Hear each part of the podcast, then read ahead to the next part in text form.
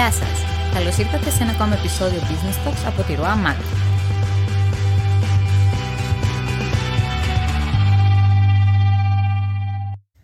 Καλησπέρα σας. Καλησπέρα, Χαίρομαι ναι. πάρα πολύ που σας έχω και τους δύο μαζί. Καλησπέρα. εμείς. Γιώργος Κεφαλογιάννης και Γιώργος Ζερίτης. Είστε οι διευθύνοντες σύμβουλοι της Intellectica. Είστε και αγαπημένοι πελάτες και αγαπημένοι φίλοι και χαίρομαι πάρα Βεβαίως. πολύ που σας έχω παρέα σήμερα μαζί για να κάνουμε το podcast και να πούμε διάφορα και ωραία πράγματα. Πριν ξεκινήσουμε να βγουν τα ζουμερά, θέλετε να μου πείτε μερικά πράγματα για την Intellectica. Βασικά το όνομα. Μμμ. Πώς προέκυψε παιδιά αυτό το όνομα, το οποίο είναι τόσο ωραίο; Ποιο θες να... Ε, το όνομα προέκυψε από το κενό που βρήκαμε εμείς στην αγορά. Εμείς είμαστε, ερχόμαστε και οι δύο από το εξωτερικό. Εγώ δούλευα χρόνια στην Αγγλία σε αμερικανικές τράπεζες ε, και ο Γιώργος δούλευε σε private equity στην Αγγλία αλλά και από τις δικές του οικογενειακές επιχειρήσεις σε διάφορες χώρες.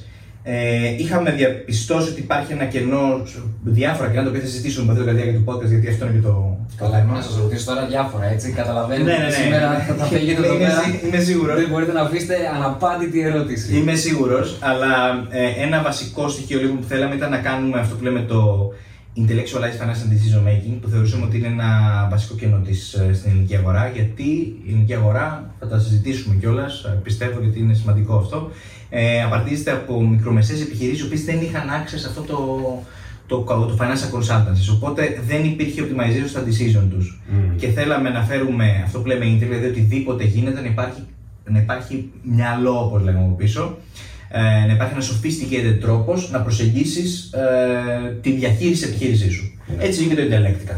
Ναι, κατάλαβα. Οπότε όλο το background το οποίο έχετε και, και οι δύο είναι επί των οικονομικών, σωστά; Ναι, επιχειρηματικά, οικονομικά, ναι, ναι. ναι. Σίγουρα. Χρήματα οικονομικά. Χρήματα είναι. οικονομικά. Οικονομικά, ε. Πώ πώς θα εξηγούσατε σε ένα παιδί το τι σημαίνει χρηματοοικονομική διαχείριση μιας επιχείρησης με τον πιο απλό τρόπο; Να καταλάβεις ένα πράγμα πόσο αξίζει. Θα παίρναμε ένα στυλό, θα δουλεύαμε αυτό που κάνουμε, είναι μπορούμε να σου πούμε με πολύ εύκολο τρόπο πόσο κάνει ένα στυλό. Μάλιστα. Οκ, ωραία. Και την αξία του χρήματος φαντάζομαι σε όλο αυτό το Ε, κομμάτι. και βέβαια. τι σημαίνει η αξία της ανταλλαγής και, και, και όλα αυτά. Ωραία. Πάμε λίγο στο, στο σήμερα, στον Νοέμβριο του 2022. Μμμ. Στην Ελλάδα είμαστε, λίγο πολύ ξέρουμε τι συμβαίνει. Θέλω να μου πείτε λίγο την άποψή σας μέσα από το φίλτρο των ανθρώπων που ασχολούνται με το, οικο- το κομμάτι των οικονομικών. Πώς βλέπετε τα πράγματα, πώς βλέπετε την αγορά, τι παρατηρείτε, πώς την αφουγκράζεστε μέσα από το δικό σας το μετερίζει. Ε, είμαστε σε μια ιδιαίτερα περίεργη περίοδο και δεν, είναι άλλο. και, και, ναι, ναι, ναι, και δεν είναι και τυχαίο ότι είμαστε διότι ε, έχει έρθει μετά από ένα παρατεταμένο διάστημα που προσπαθούσαμε να διαχειριστούμε παλαιότερες κρίσεις ένα παρατεταμένο διάστημα που υπήρχε πολύ access στο credit με χαμηλά επιτόκια, με γενικά μιλάω Ναι. ε, στο δυτικό κόσμο, όχι στην Ελλάδα συγκεκριμένα. Ε, η Ελλάδα και για τις επιχειρήσεις και ακριβό χρήμα σε σχέση με τις υπόλοιπες χώρες. Ε, η οποία μετά από αυτήν την περίοδο ήρθε κάτι που δεν το έχουμε ξαναζήσει τουλάχιστον εμείς στη κατά τη διάρκεια της ζωής μας, που ήταν ο COVID. Ναι. Ε, μετά από αυτόν λοιπόν αυτό το σοκ προσπαθούμε να το διαχειριστούμε και έχουμε φτάσει σε μια κατάσταση όπου α, είναι λίγο περίεργα τα πράγματα διότι υπάρχουν βασικές οικονομίες του δυτικού κόσμου που αρχίζουν και αντιμετωπίζουν κάτι το οποίο δεν θέλουν καθόλου οι οικονομολόγοι που είναι αυτό που λέμε στοιχεία στάσιμου πληθωρισμού. Ναι. Ε, και προσπαθούμε να δούμε τι θα κάνουμε τώρα για αυτό το ζήτημα. Αυτό προφανώς επηρεάζει τις μεγάλες οικονομίες, Αμερική, Γερμανία ε, και άλλες και έρχεται και προς τις υπόλοιπες οικονομίες πολλές φορές. Ε, αυτό το κλίμα, ας το θέσουμε πιο απλά για να μην μπούμε σε πιο τεχνικά ζητήματα, δημιουργεί κάποια μορφή αβεβαιότητας. Μμμ. Ε, Αυτή η αβεβαιότητα επηρεάζει πάρα πολύ και το consumer sentiment και το τι demand μπορεί να υπάρχει για product στο άμεσο διάστημα. Οπότε α, το γενικότερο κλίμα είναι αυτό. Plus επηρεάζει πολλές φορές και το, και, το, και το sentiment για τις επενδύσεις. Μμμ. Και το ποιο είναι το αν είναι θετικό ή αρνητικό το sentiment στι επενδύσεις. Βέβαια, αυτό έρχεται τώρα για να δείτε πώς μπορεί να κολλήσει το σύστημα. σε μια περίοδο που έρχονται πολλά χρήματα από την Ευρώπη, ας πούμε, στην Ελλάδα και στις υπόλοιπες χώρες, αλλά μιλάμε τώρα για την Ελλάδα, ε, για επενδύσεις. Μμμ. Ε, ενώ κανονικά δεν δεν θα υπήρχε το sentiment πιθανό σε τέτοιε συνθήκες. Και πρέπει να διαχειριστούμε αυτά τα, τα χρήματα. Οπότε είμαστε σε ένα αρκετά περίεργο περιβάλλον. Ε, θεωρώ ότι είναι πολύ σημαντικό να γίνει σωστή διαχείριση όχι μόνο των κεφαλαίων που έρχεται τώρα, διότι ε, αυτό ακούγεται πολύ trivial, αλλά στην πραγματικότητα είναι ίσως από τα σημαντικότερα κομμάτια, γιατί έχουμε να δούμε τόσο κεφάλαια πάρα πολύ καιρό. Ε, και, να, και, και στις οικονομίες γενικότερα στην, ε, στο δυτικό κόσμο ε, είναι κρίσιμο το επόμενο 18 μήνο πιστεύω και το πώς πόσο recession θα γίνει sustain σε βασικές οικονομίες για να ε, ε, χτυπήσουμε το, το inflation. Mm. Τώρα, ε, ναι, ναι, για να χτυπήσουμε το inflation. Τώρα στην Ελλάδα, ε, ελπίζω, όπως ξαναείπα, είναι πάρα πολύ σημαντικό για μένα αυτό, να δούμε ε, πιθανώς του χρόνου το καλοκαίρι, γιατί είμαστε στην οικονομία υπηρεσιών, το ξέρουμε σε μεγάλο βαθμό, ε, πώς το disposable income των τουριστών μας θα επηρεάσει θα μας επηρεάσει το επόμενο καλοκαίρι, που είναι σημαντικός παράγοντα αυτό. Έχω την αίσθηση πάντως ότι οι προβλέψει για το κομμάτι του τουρισμού είναι αρκετά αισιόδοξε σε σχέση με το, με το προηγούμενο χρονικό διάστημα. Ναι, ναι, ήταν για το 22 και για το 23. Ε, έχω, είμαι λίγο απεσιόδοξος γενικά για το πώς θα κάνει impact αυτό το disposable income που είπα το inflation των, αυτών των πελατών μας mm-hmm. από το εξωτερικό. Αλλά ε, αυτό που με ενδιαφέρει, αυτά τώρα έχουν να κάνουν με τον επόμενο 1, 2, 3 χρόνια. Ε, ε Εμένα με ενδιαφέρουν περισσότερο οι επενδύσεις που γίνεται σήμερα για αύριο, μεθαύριο, για 10 χρόνια. Yeah. Ναι. Επειδή έχουμε αυτή τη στιγμή αρκετά κεφάλαια τα οποία θα έχουμε και πρέπει να διαχειριστούμε, mm-hmm. αυτό το οποίο εφιστώ την προσοχή σε, όλους τις, ε, σε όλες τις διαστάσεις της οικονομίας, από την πολιτική σκηνή μέχρι τους επιχειρηματίες και τους ελεγκτές όλων αυτών, είναι ότι πρέπει να γίνεται με, με τέτοιο σωστό τρόπο, ώστε τα χρήματα να επενδύονται εκεί που πρέπει να επενδυθούν για να φέρουν την ανάπτυξη. Yeah. Ναι. Γιατί χρήματα που επενδύονται λάθος είναι, το έχουμε ξαναδεί στο παρελθόν, πάει, δεν πάει καθόλου καλά. Ναι, το αποτέλεσμα το, το ναι, ναι. αυτή τη στιγμή. Λέει ο Γιώργος ότι σκέφτεται λίγο απεσιόδοξα σε, σε κάποια πράγματα. Συντηρητικά, Συντηρητικά. Θα θέσουμε λίγο πιο ήπια, ναι. Η δική σου οπτική γωνία. Θα έλεγα ότι είναι ε, μια πεσημιστική ήρεμη αλλά αυτό που θα έκανε θα κοίταγα τα δεδομένα που είναι αυτά τα οποία είπε ο Γιώργος. Mm. Ο, ο Γιώργος ο, είμαστε και δύο financiers. Θα έλεγα ο, ο Γιώργος είναι πιο risk averse, εγώ είμαι πιο risk taker. Mm. Αλλά στο finance δεν έχει σημασία αυτό. Σημασία έχουν τα δεδομένα. Mm-hmm. Και νομίζω ότι απεικόνισε πάρα πολύ καλά τα δεδομένα που έχουν να κάνουν με το supply χρήματος από το εξωτερικό τα προηγούμενα χρόνια, το supply που συνεχίζει τώρα και πώς αυτό εν τέλει, αν, αν γίνει άλλο και σωστά, θα επηρεάσει τη σημερινή οικονομία το πώς το βλέπει κάποιος στο τέλος της ημέρας νομίζω είναι καθαρά θέμα χαρακτήρα. Αυτό που λέμε, ποιο είναι το mindset του εκάστοτε επιχειρηματία και αν βλέπει μισοάγιο, μισογεμάτο, ας πούμε. Οπότε, ναι. αν, αν το λέει ότι είμαι πεσημιστής, εγώ το βλέπω θετικά. Α πούμε, δεν είναι σαν να είμαι ειδικό.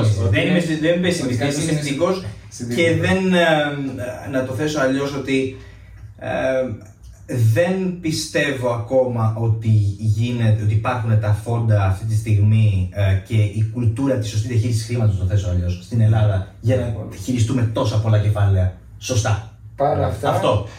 Μακάρι να πάνε τέλεια. Δεν είπα ότι θα πάνε τα πράγματα άσχημα, απλά λέω ότι εφιστώ την προσοχή μου. Αυτό κατά μία έννοια όμως είναι και ας το πούμε η, η, η δική σας συμμετοχή mm-hmm. στο, στο ότι η Ιντερνετικά ουσιαστικά απευθύνει τι επιχειρήσεις όπου μπορούν με outsource τρόπο να έχουν ένα finance department το οποίο να διαχειρίζεται τις ανάγκες τους. Και μέσα σε όλο αυτό φαντάζομαι ότι είναι και η διαχείριση των όποιων κεφαλαίων ή των όποιων ναι, προβληματισμών κτλ.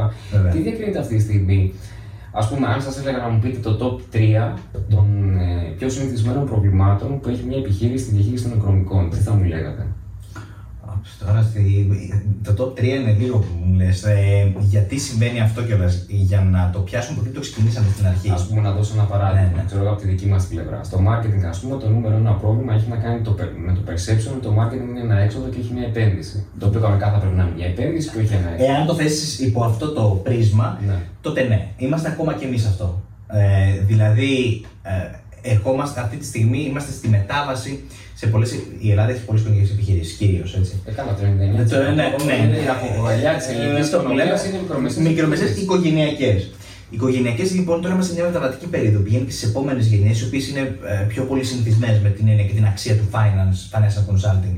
Οι προηγούμενες που ακόμα μένουν εκεί, μας αντιμετωπίζουν με τον ίδιο τρόπο που λες στο marketing. Ότι το βλέπουμε ως ένα έξοδο και πολλές φορές ως ένα αχρίαστο. Το marketing καταλαβαίνουν την αξία. Ναι, Περισσότερο που μπορούν να καταλάβουν. Με την πώληση ακριβώς. Ναι. Ενώ το άλλο, πολλές φορές λένε: Εγώ τα ξέρω τα οικονομικά μου. Ξέρω πώς είναι τα πράγματα. Αυτό είναι, είναι ένα δύσκολο κομμάτι για να δείξεις τον άλλον ότι ξέρεις, δεν σου πω ότι δεν ξέρεις την επιχείρησή σου. Εγώ ξέρω μια άλλη οπτική γωνία, πιο ψυχρή τα οικονομικά, ε, πώς να αντιμετωπίσω. Οπότε, ε, αυτό είναι ένα ζήτημα το θέσεις έτσι, αλλά τα προβλήματα που έχουν μέσα λοιπόν, άρα οι οικογενειακές επιχειρήσεις έχουν πολλές φορές ε, ενδοοικογενειακά ζητήματα. Οπότε υπάρχουν οι, εκτός από τις επιχειρηματικές σχέσεις υπάρχουν... Ναι, υπάρχουν και τριβές... Ναι, ναι, ναι. Ε, και ε, τώρα πολλά ζητήματα. Δεν υπάρχει σωστό, δεν υπάρχει μεθοδευμένο budgeting, ας πούμε. Δηλαδή δεν, τα έξοδα και το τρόπο με τον οποίο αναπτύσσονται είναι περίπου στη τύχη πολλές φορές. Ε, δεν υπάρχει ε, optimized τρόπος διαχείρισης των κεφαλαίων τους. Mm. Όταν λέμε κεφάλαια, δεν εννοούμε μόνο τα, τα δανειακά, ακόμα και τα ίδια κεφάλαια και το, κεφάλαιο κίνησής τους. Πότε πληρώνονται, πότε πληρώνουν.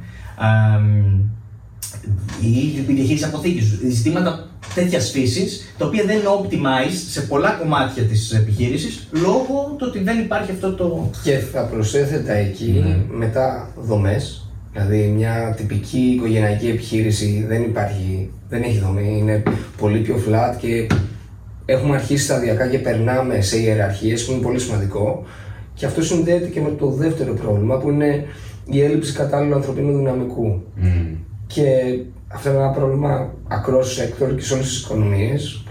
Δεν συζητώ καν για την Ελλάδα που υπήρχε brain drain μεγάλο. Τώρα έχουμε, έχει γίνει regain και έχουν αρχίσει και γίνονται βήματα αλλά πάνω σε αυτά νομίζω ε, τα τρία προβλήματα που αναφέραμε, πάνω σε αυτά στήθηκε και intellect Ναι. Δηλαδή, έλλειψη budgeting, σύσαμε το κομμάτι του Outsourced Finance Department. Είμαστε εκεί για την εταιρεία, δημιουργούμε το κατάλληλο budget, είτε γιατί μια εταιρεία δεν μπορεί να προσλάβει κάποιον in-house CFO να μπορεί να δημιουργήσει το, το budget γιατί δεν έχει τα χρήματα. Είναι outsourced. Επίσης, έχει ένα άλλο πλεονέκτημα το οποίο είναι ότι έχει σημαίνει και με τα agencies τα οποία σχετίζονται με το κομμάτι του marketing. Αντιλαμβάνεστε την αγορά λόγω της τριβής που έχετε λίγο περιπληδιάστατα. Δηλαδή, το να έχεις έναν οικονομικό διευθυντή in-house μπορεί να ξέρει το μαγαζί σου που λέμε. Ακριβώς. Από πάνω έως κάτω και το market σου πολύ συγκεκριμένα. Αλλά αντίστοιχα, ένας άλλος άνθρωπος ο οποίος έχει σε επαφή με πολλά markets Πολλές εταιρείες. Και πολλές εταιρείες αντίστοιχα. Και άρα έχετε και αντιμετώπιση με μια πληθώρα προβλημάτων. Και άρα αναγκάζεται να βρει και πληθώρα λύσεων. Ακριβώς. Καμιά φορά μπορεί να έχει ένα καλύτερο view, ας πούμε. Ναι. Και είναι αυτό που λέμε ότι ε, αντί να κάνεις hire ένα άτομο, κάνεις μια ολόκληρη εταιρεία ναι. που ασχολείται με αυτό και έχει το exposure γενικά στον κόσμο να βρει τι διάφορες λύσεις για διαφορετικές καταστάσεις. Θέλει παραπάνω εμπειρία από την εσωτερική που είσαι εσύ. Ε, αλλά διακόπτουμε ο Γιώργο θέλει να πει κάτι άλλο. Όχι, νομίζω ότι ε, ε, στην ουσία αυτό που λέγαμε είναι ότι τα προϊόντα μας τα έχουμε δομήσει ακριβώς πάνω σε αυτά τα προβλήματα. Γιατί mm. γι' αυτό στήσαμε την Intellectica. Γι' αυτό θέλαμε, να, θέλαμε στην ουσία να βάλουμε μυαλό στην ελληνική οικογενειακή ή και μεγαλύτερη επιχείρηση η οποία δεν κάνει χρήση των υπηρεσιών μας. Αυτό το αναφέρω γιατί προφανώς η πελατεία μας δεν είναι μόνο μικρές επιχειρήσεις. Έχουμε και αρκετά μεγάλες επιχειρήσεις, πολυεθνικές ή big enterprises on a Greek scale, θα το έλεγα στις οποίες προσφέρουμε και τις τρεις υπηρεσίες. Είτε είναι αυτές του Outsourced Finance Department που σχετίζονται με το budgeting και την παρακολούθηση των αποτελεσμάτων. Είτε είναι οι, οι υπηρεσίες consulting που είναι από αποτίμηση μιας επιχείρησης μέχρι ένα business plan μέχρι στρατηγική. Market research, ανάλυση, strategy. Και κυριότερα, ε, ε, τελευταία έχουμε αρχίσει και το βλέπουμε πάρα πολύ αυτό. Όχι κυριότερα από πλευράς όγκου δουλειάς και το τι κάνει η Intellectica, mm. αλλά Κυριότερο λόγω αναμπουμπίλαρση που έχουμε παρατηρήσει στην αγορά, η αγορά του ανθρωπίνου δυναμικού αυτή τη στιγμή. Ναι, ναι, ναι. το ε, κομμάτι του Γιατί στο κομμάτι του ανθρώπινου δυναμικού, κάποια στιγμή θέλω να ξαναμιλήσουμε σε ένα άλλο podcast γιατί ξέρω ότι έχετε να πείτε πάρα πολλά πράγματα. Ναι, ναι. Σήμερα θέλω να κάνουμε λίγο focus στο, στο, στο core δυνατό σας σημείο που είναι το κομμάτι του finance και θα μιλήσουμε και γι' αυτό. Βέβαια, δεν ήθελα να ακούσω απλά για να το ξεκαθαρίσω το που λέει ο Γιώργος, θα λέει βάλουμε μυαλό στα πλαίσια του του, του ονόματος τη Τελέκτικα. Δεν είναι ότι ε, οι άνθρωποι δεν, δεν υπάρχει στην εταιρεία. Να βάλουμε το, λέμε, το, finance, το finance μυαλό αυτό που λέμε, το financial optimization. Ναι. Όλοι έχουν τα μυαλά, τα επιχειρηματικά, τα τέτοια, εμείς να φέρουμε αυτό. Είναι το δικό μας. Ωραία. Τώρα, εγώ θέλω να σας κάνω μια ερώτηση, η οποία κιόλας ουσιαστικά είναι καμιά φορά το πρόβλημα το οποίο. πρόβλημα. Ένας προβληματισμός, δεν είναι ακριβώς πρόβλημα, που έρχεται μέσα από την πλευρά του marketing, του τρόπου που βλέπουμε κι εμείς την όλη κατάσταση.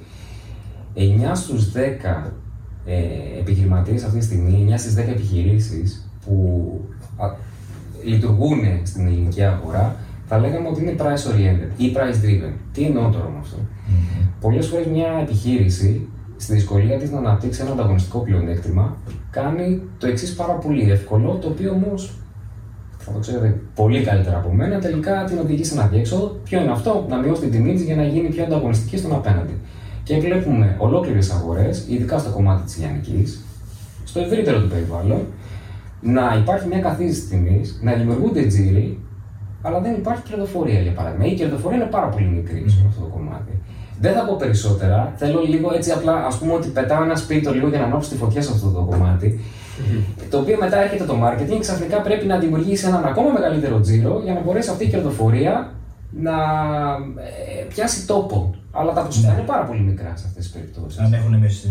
Ε, σε αυτό που λες είναι πολύ σημαντικό, είναι πάλι μια παρανόηση που υπάρχει και συνδέει και τις δύο δικές μας ε, Είναι, εταιρείες. είναι εκεί που συναντείται το finance Ναι, με με το marketing. Ε, αυτά είναι. Γι' αυτό λέω ότι υπάρχει κάποια ε, έλλειψη εμπειρίας γνώσεων ή κάτι τέτοιο. Βέβαια την εμπειρία την παίρνουν μέσα στην αγορά οι άνθρωποι, αλλά ε, το ότι θα μειώσεις την τιμή σου καταρχάς δεν είναι απαραίτητο ότι θα σου αυξήσει το τζίρο τόσο ώστε να μπορεί να κάνεις αυτή τη τιμή στη τιμή. Έχει να κάνει με το προϊόν, τη ελαστικότητα στην τιμή. ε, Είναι, είναι, έχει να κάνει με τον κλάδο, το προϊόν είναι διαφορετικό. Επίσης, το value του marketing, διόρθωσε με κάνω λάθος, είναι το ότι μπορεί να σε κάνει με την ίδια και υψηλότερη τιμή να πουλάς σε περισσότερο κόσμο το προϊόν. Να δημιουργήσει υπεραξία. Άρα, το όταν εσύ καλείσαι να καλύψεις με το να αυξήσεις τζίρους για να αντέξει κάποιος το μικρότερο μάτι που έχει μικρότερη τιμή, νομίζω ότι ήδη έχει αποτύχει η λογική της χρήσης του marketing. Αν, κάνω- αν δεν κάνω λάθος. Αυτός λοιπόν είναι ο συνδυασμός που πιστεύω ότι πρέπει να.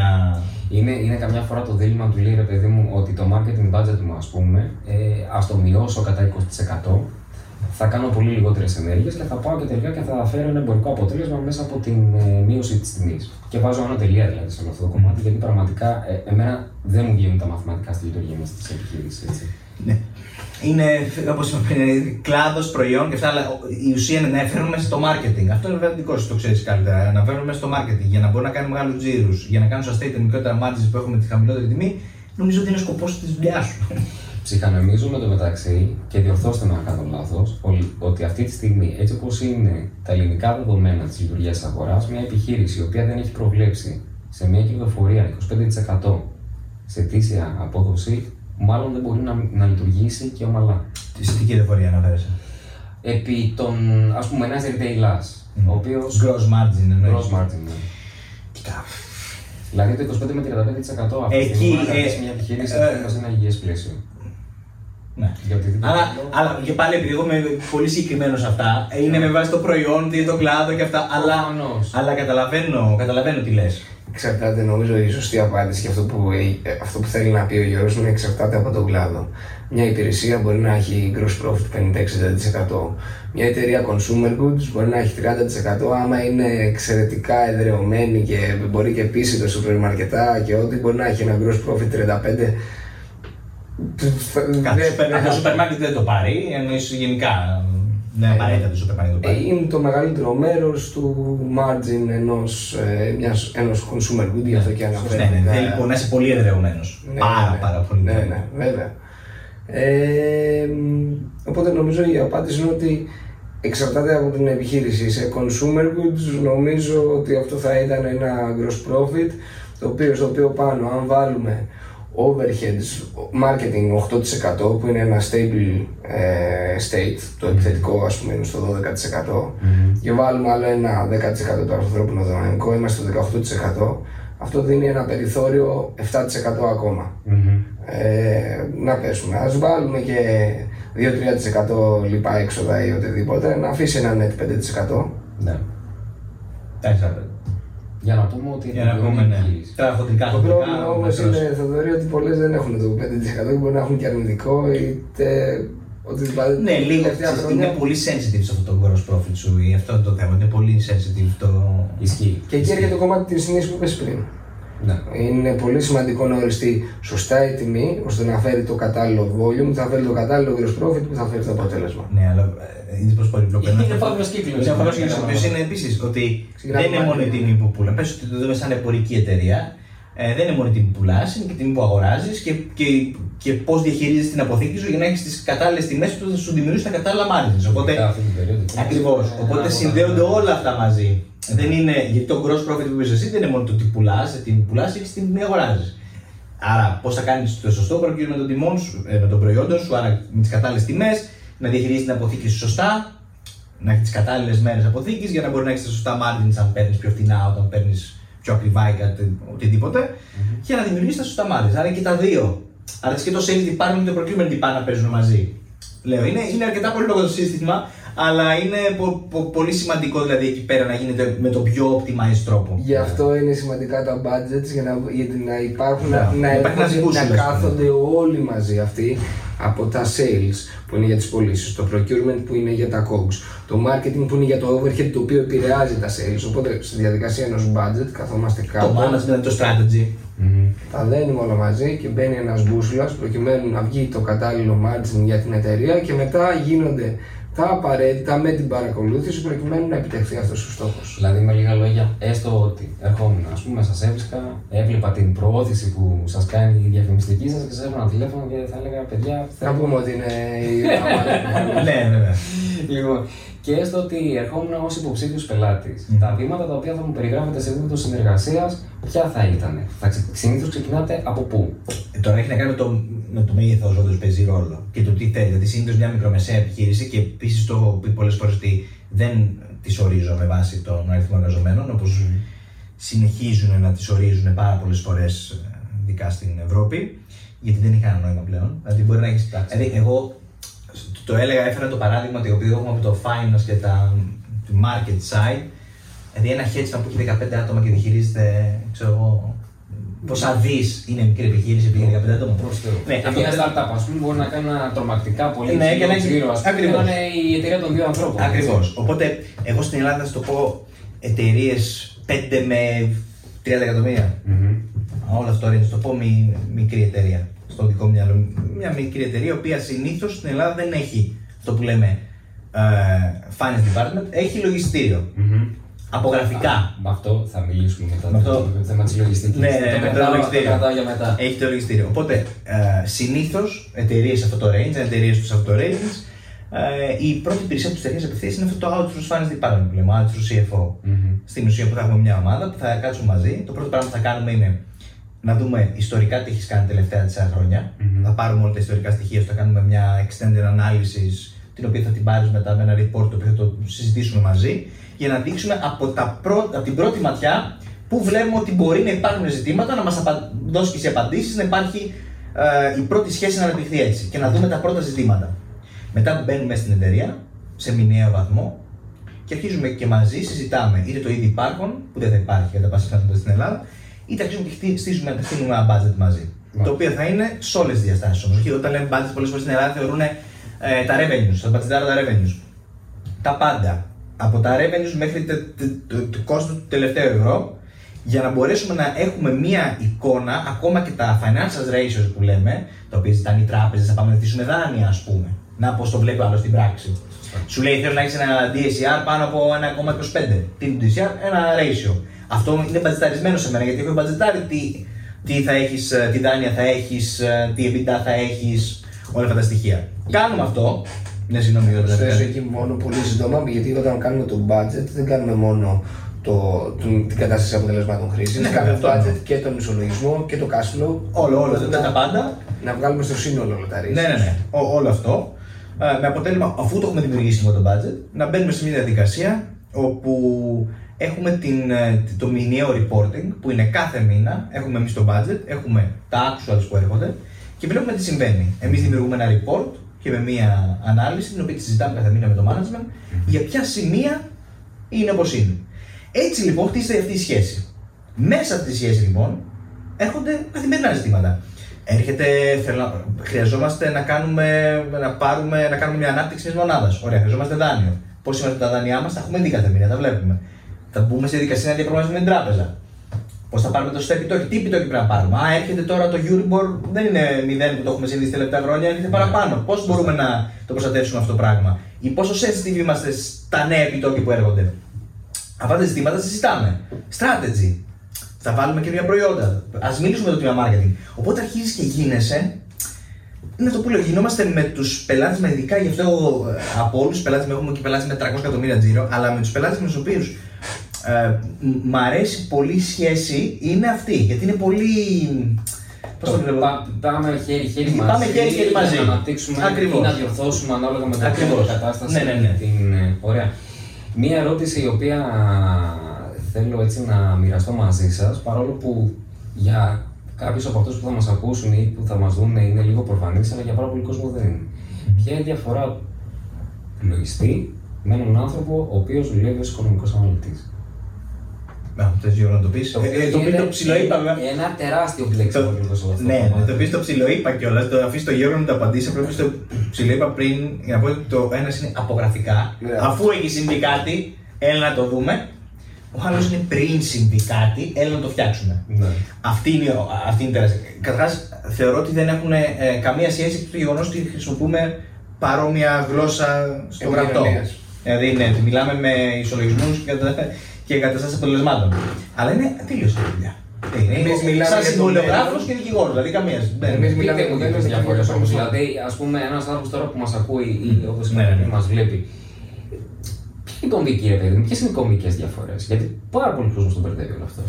Ένας λογιστής η δουλειά του είναι να πάρει όλα τα τιμολόγια και να τα περάσει μέσα στο ledger της εταιρείας και να στο τέλος της χρονιάς, μάλλον δεν κάνει στο τέλος, μετά από 9 μήνες, ε, να βγάλει τον ισολογισμό και τα αποτελέσματα.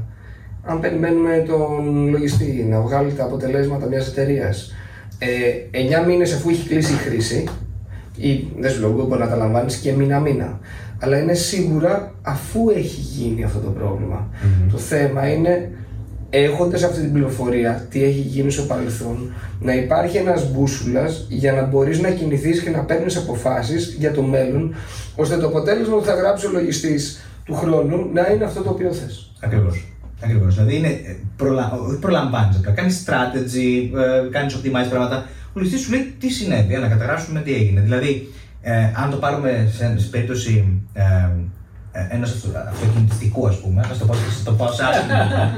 ναι, ο, ο μηχανικός του αυτοκινήτου θα φτιάξει τα, τις ζώνες, τους, ε, τα airbags, συγγνώμη πολλές φορές χρησιμοποιώ αγγλικούς όρους γιατί ε, το μυαλό μου Καλά, ακόμα στα στα αγγλικά, ελληνική στα αγγλικά ορολογία μιλάει. δεν Ναι, έχει- είναι Ε, πολύ συνηθισμένο αυτό. να τα φτιάξει για να αποτρέψεις ας πούμε, το κακό ή σωστά φρένα για να αποτρέψεις το κακό.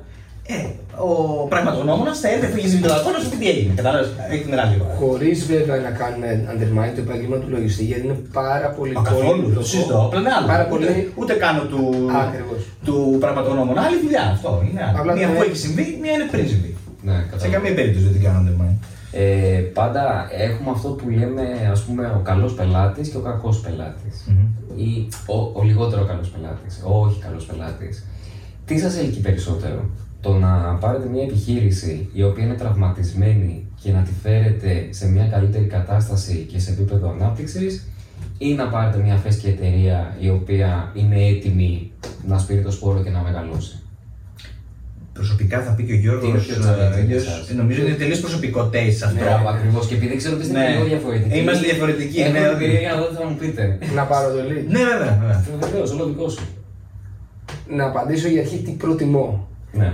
Προτιμώ πάρα πολύ περισσότερο το growth γιατί είμαι δημιουργικό σε σκέψη Μμμ. και μου αρέσει να δημιουργώ πλάνα για το μέλλον από το να κάτσω με να σβήνω φωτιές που είναι η περίπτωση του restructuring. Μμμ. Τι γνωρίζω καλύτερα; Γνωρίζω εμπειρικά πολύ καλύτερα το κομμάτι του restructuring, το πώς σε μια εταιρεία ε, η, η- η οποία πρέπει να μπει υπό τάξη, πώς να τη βάλω σε τάξη με, για διάφορους λόγους και με πολλούς τρόπους, ε, εννοώντας από πλευράς χρόνων εμπειρίας. Από εκεί και πέρα δεν πιστεύω ότι γνωσιακά ξέρω λιγότερα στο growth, αλλά εμπειρικά έχω κάνει πολύ περισσότερο το κομμάτι της αναδιάρθρωσης. Μμμ. Τι μ' αρέσει Ίσως όμως. και αυτό να σε έχει ταλαιπωρήσει και όλος μιλούς τόσο πολύ που πλέον θέλεις και υγιές growth. Μπορεί δεν αλλά το θες- καταφέρει. Το, εκεί που είχα ασχοληθεί το, είχα, το έχουμε φέρει εις πέρας. Ναι. Οπότε είμαι χαρούμενος με το αποτέλεσμα. Και είναι. Δεν μπορεί να σε κούρασε αυτό λέει εδώ. Ναι, ε. ναι, ναι, ότι, ε, όσο Σίγουρα να- είναι κουραστικό. Εξαρτάται τι διαθέσεις έχει ο καθένας. Ε, για τον κάθε πελάτη υπάρχει πάντως όλο το κέφι ε, και πραγματικά genuine θέληση, επειδή είμαστε και οι ίδιοι επιχειρηματίες, Μμμ. ε, να φέρουμε αποτέλεσμα για εκείνον, δηλαδή το αισθανόμαστε δικό μας. Ναι. Οπότε at the end of the day θα έλεγα ότι θα κάναμε και τα δύο πολύ καλά. Αλλά άμα ήταν να επιλέξω ένα, το ένα ή το άλλο, θα επέλεγα growth και ένα business plan. Δηλαδή, δώστε μου χαλί να απαντήσει. Έγινε να Ναι, πατήσουμε. ναι, ναι. Λέει, θα τα κάναμε και τα, ναι, όντως, θα τα κάναμε τα δύο με πολύ καλή διάθεση, δεν το συζητώ, αλλά εγώ στη δική μου άποψη είναι ότι ε, ο- που έχω α, συμμετρικά με τον Γιώργο στην πράξη προσφέρει εμπειρία και όλος και στο growth από ό,τι στο restructuring. Ο Γιώργος είναι ο άνθρωπος, ο εξειδικευμένος στο restructuring στην εταιρεία. Ε, νομίζω ότι δεν έχει να κάνει με ποιο από τα δύο cases, αλλά έχει να κάνει με το mindset του πελάτη. Γιατί υπήρχαν πάρα πολλές φορές, και θέλω να το πω αυτό τώρα και μου δίνεις την ευκαιρία να το πω, γιατί είμαστε ε, μια ε, οικονομία που πέρασε μια πάρα πολύ δύσκολη κρίση. Μη τι άλλο. Ναι, και ο επιχειρηματίας και αυτά που περάσαν οι Έλληνες επιχειρηματίες σε όλες τις διαστάσεις, από την ε, οικονομική καταστροφή, ε, ψυχολογική καταστροφή, ό- όλα αυτά τα ζητήματα, ε, εγώ θέλω να πω ότι ε, και πολλοί άνθρωποι αισθανθήκαν ότι φταίναν και οι ίδιοι. Προσωπικά ε, και πραγματικά χαίρομαι για την ευκαιρία, είναι να, θέλω να πω το ότι ε, υπήρχαν πολλές υπέροχες επιχειρήσεις και πολλές φορές περι, περιπτώσεις ανθρώπων που δεν κάνανε κάτι τόσο λάθος. Και ήταν σε συνθήκες τέτοιες όπου καταστραφήκανε και δεν είναι πάνω τους. Υπέροχες επιχειρήσεις, υπέροχοι επιχειρηματι- επιχειρηματίες που μπορεί να διοικηθήκαν στις καταστάσεις που χρειάζονταν restructuring. Μμμ. Και οι άνθρωποι αυτοί μπορεί να έχουν το σωστό mindset, να κάνουν σωστές κινήσεις, να ήταν τίμοι, να ήταν, να ήταν, να ήταν. Αυτό είναι πολύ σημαντικό να το πούμε, ειδικά στην Ελλάδα που πέρασε αυτή την κρίση. Οπότε στο τέλος της ημέρας για μένα είναι θέμα mindset. Δηλαδή, αν ο πελάτης μου είναι σε κατάσταση που είναι restructuring, αλλά αυτός είναι ένας άνθρωπος που ταιριάζει στη λογική, είναι ένας άνθρωπος ο οποίος σκέφτεται σωστά, είναι ανοιχτό μυαλός, ακούει, είναι τίμιος και θέλει να ξαναχτίσει τα πράγματα τα οποία για, για τον άνθρωπο ήταν λόγο οδηγήθηκε εκεί, δεν μου κάνει καμία διαφορά σε σχέση με έναν που έχει το ίδιο και είναι σε growth. Ναι. Δηλαδή είναι θέμα mindset, δεν με πειράζει αυτά τα δύο. Ναι, ναι, συμφωνώ και εγώ πάρα πολύ σε αυτό το κομμάτι. Καμιά φορά λέω στους πελάτες μου: Εμένα η δουλειά μου δεν είναι να σας είμαι ευχάριστος. Η δουλειά μου είναι να είμαι ειλικρινής απέναντί σας και να σου πω Ακριβώς. αυτό που πιστεύω. Συμφωνώ απόλυτα σε αυτό. Άρα, straight talking πάντα απέναντι στους πελάτες, έτσι. Μόνο. Δεν δεν έχει κανένα νόημα. Ειδικά στο δικό, στο δικό μας το make και στο δικό σου δουλεύει, γιατί έχεις conversion στο marketing. Ναι, ναι. Εάν δεν, δεν, δεν έχει νόημα. Σε λίγο τα μαθηματικά κάπως σχέσεις. λίγο και. Ναι, δεν, δεν γίνεται. Τα μαθηματικά. Μόνο σε long term σχέση μπορεί να αποδομήσει long term μια επιχείρηση. Μμμ. Οπότε πρέπει να είσαι η τιμιότητα και η ευθύτητα σε αυτό που κάνεις είναι πάρα πολύ σημαντική. Και βε- είναι αυτό που λέγαμε στον Αναγέννη, το λέγαμε. Ε, εγώ έκανα Master σε Financial Engineering στο, στο Imperial στην Αγγλία, που είναι στην ουσία μαθηματικά. Στο, φα- μαθηματικά. Εμείς το λέγαμε αυτό που λέει το purity of math. Μμ. Το πόσο pure είναι τα μαθηματικά. They never lie. Κατάλαβα το Πραγματικά, Το purity καλά, είναι δες. το πιο Βέβαια, pure με πράγμα που έναν υπάρχει. τρόπο μπορείς να βγάλεις πάρα πολλά διαφορετικά αποτελέσματα, αλλά Ναι, μάλλον εντάξει, αν είσαι αλλά επιλέξει ναι. στη διαδρομή. Ναι, ναι, ναι. κατά- Κατά μία έννοια. Οκ. Ωραία. Για να πάμε σιγά σιγά έτσι λίγο και στο κλείσιμο του σημερινού podcast. Εάν σας έλεγα να μοιραστείτε μαζί μας αυτή τη μία συμβουλή που αυτή τη στιγμή θα ήταν αναγκαίο να ακούσει ένας μικρομεσαίος επιχειρηματίας στο σήμερα στην Ελλάδα, τι θα του λέγατε; Τη μία όμως συμβουλή, ε. Γιώργο. Να το πω μονολεκτικά ή δεν δεν θα το πω μονολεκτικά. Εντάξει. Με όλες τις ευκαιρίες που υπάρχουν με τα κεφάλαια τα οποία είναι ανοιχτά, να κάνει τα απαραίτητα, να δημιουργήσει ένα κατάλληλο πλάνο, ώστε να μπορεί να ενταχθεί στα διάφορα προγράμματα ε, τα οποία είναι out there, Μμμ. προκειμένου να δημιουργήσει την βιομηχανική 4.0 Ελλάδα του μέλλοντος και να είναι μέρος της. Μμμ. Οκ, αυτό το τελευταίο έχει πολύ, πολύ ενδιαφέρον. Να, να, να σταματήσουμε να σκεφτόμαστε λίγο ότι βράζουμε μόνοι μας σε ένα καζάνι και ότι ο εν τέλει το καλό επιχειρήν δεν χτίζεται από έναν επιχειρηματία, χτίζεται από ένα σύνολο επιχειρηματίων. Ναι. Έτσι. Εμένα είναι, εμένα πάντως δεν έχω πιο, δεν, δεν είναι τόσο συγκεκριμένες ε, όπως του Γιώργου που μίλησε για Μία τη συμβουλή. χρήση του κεφαλαίου. Ναι, ναι, ναι. Μία, μία συμβουλή όμως. Ε, γε- Γενικά η συμβουλή που έχω εγώ στους ε, επιχειρηματίες ε, α- ανεξαρτήτως κλάδου και οτιδήποτε ε, εμένα η λογική μου είναι ότι ε, ανάλυσε, σκέψου και μετά πράξε σε οτιδήποτε κάνεις. Αυτή είναι, η, αυτή είναι η προσέγγιση μου. Δηλαδή κάνε τη συλλογή των δεδομένων σου, κάνε την ανάλυση και τη σκέψη μαζί και μετά πράξε. Γιατί πολλές φορές αυτός, ο, ο επιχειρηματικός αυτοεκμητισμός Μμ. έχει οδηγήσει σε λάθος ε, αποτέλεσματα στην... Το ξέρω από πού το έχει αυτό. Ναι, το ξέρεις, ε.